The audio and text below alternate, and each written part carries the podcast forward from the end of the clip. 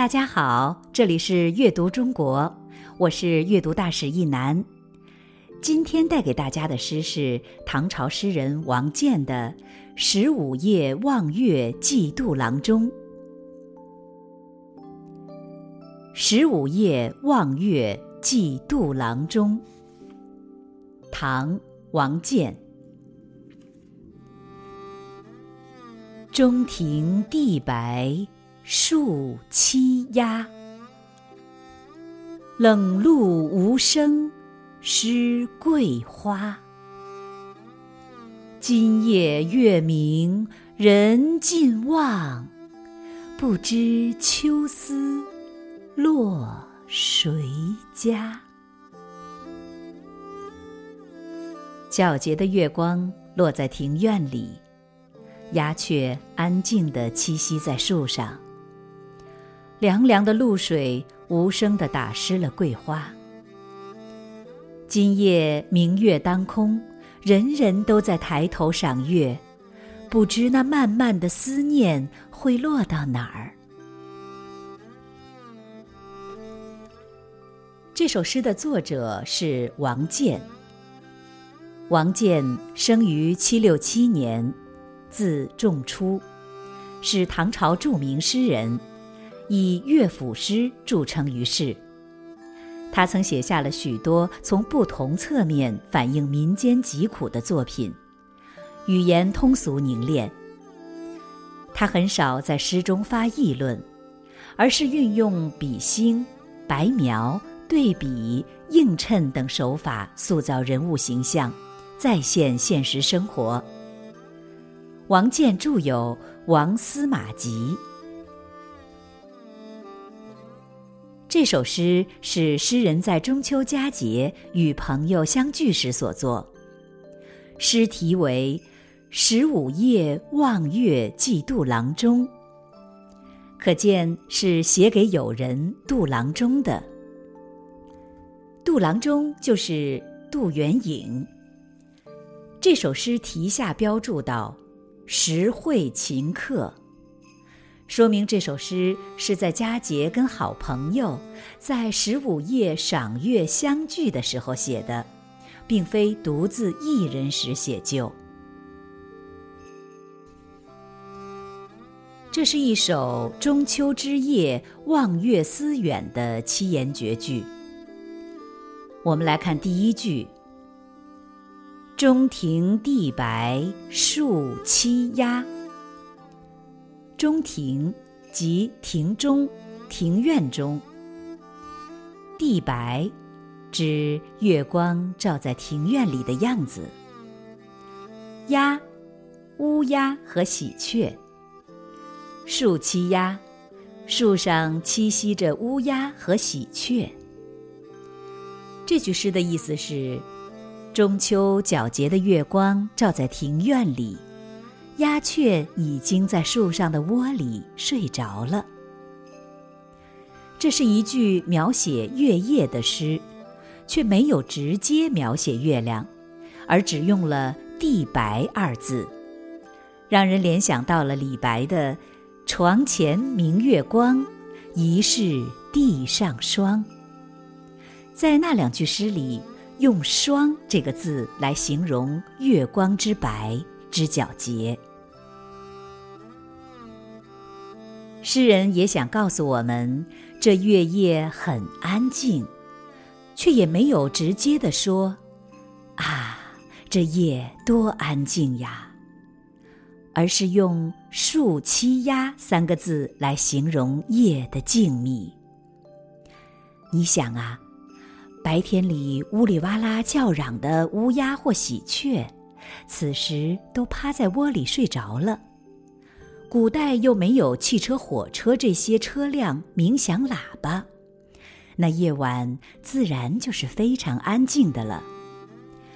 在这静谧的夜晚，大家举头欣赏着一轮明月，那是多么美好的事情呀！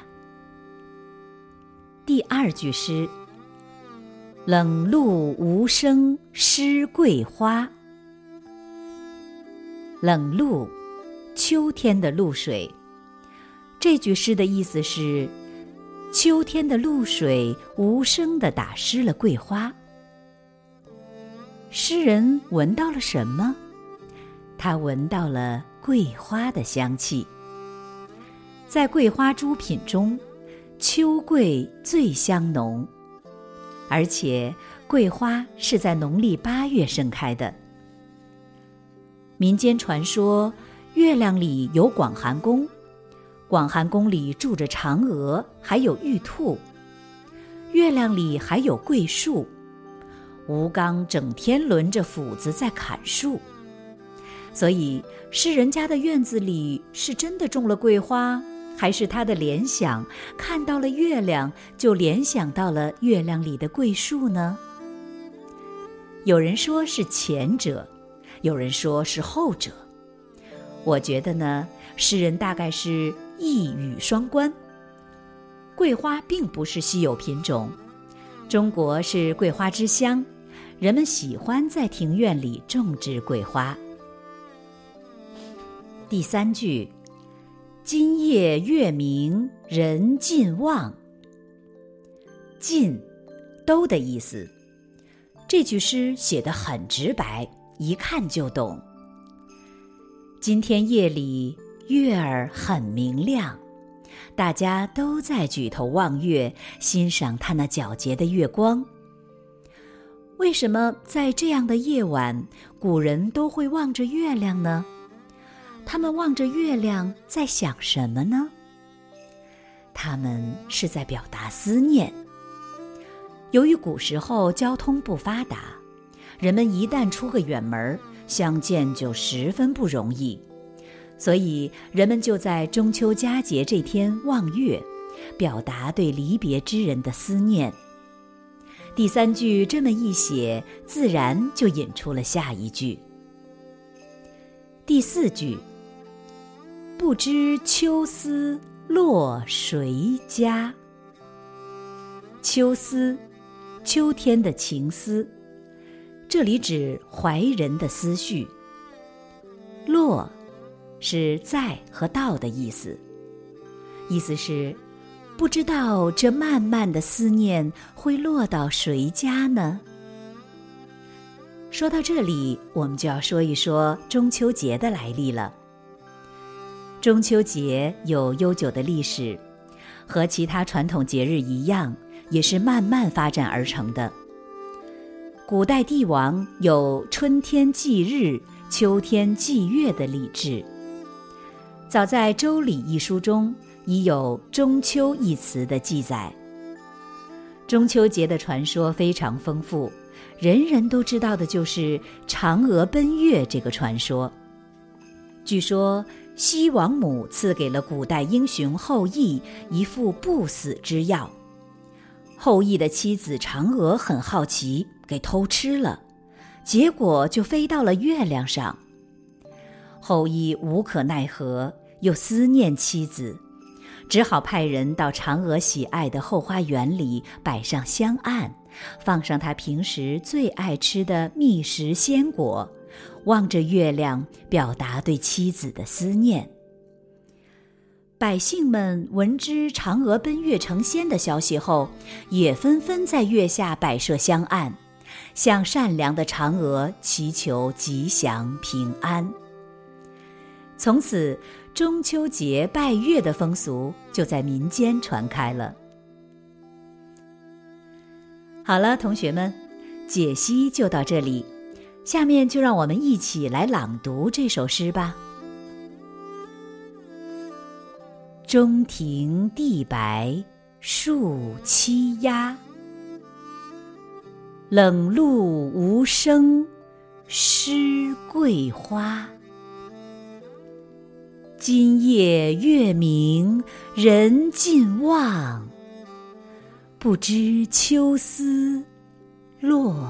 谁家？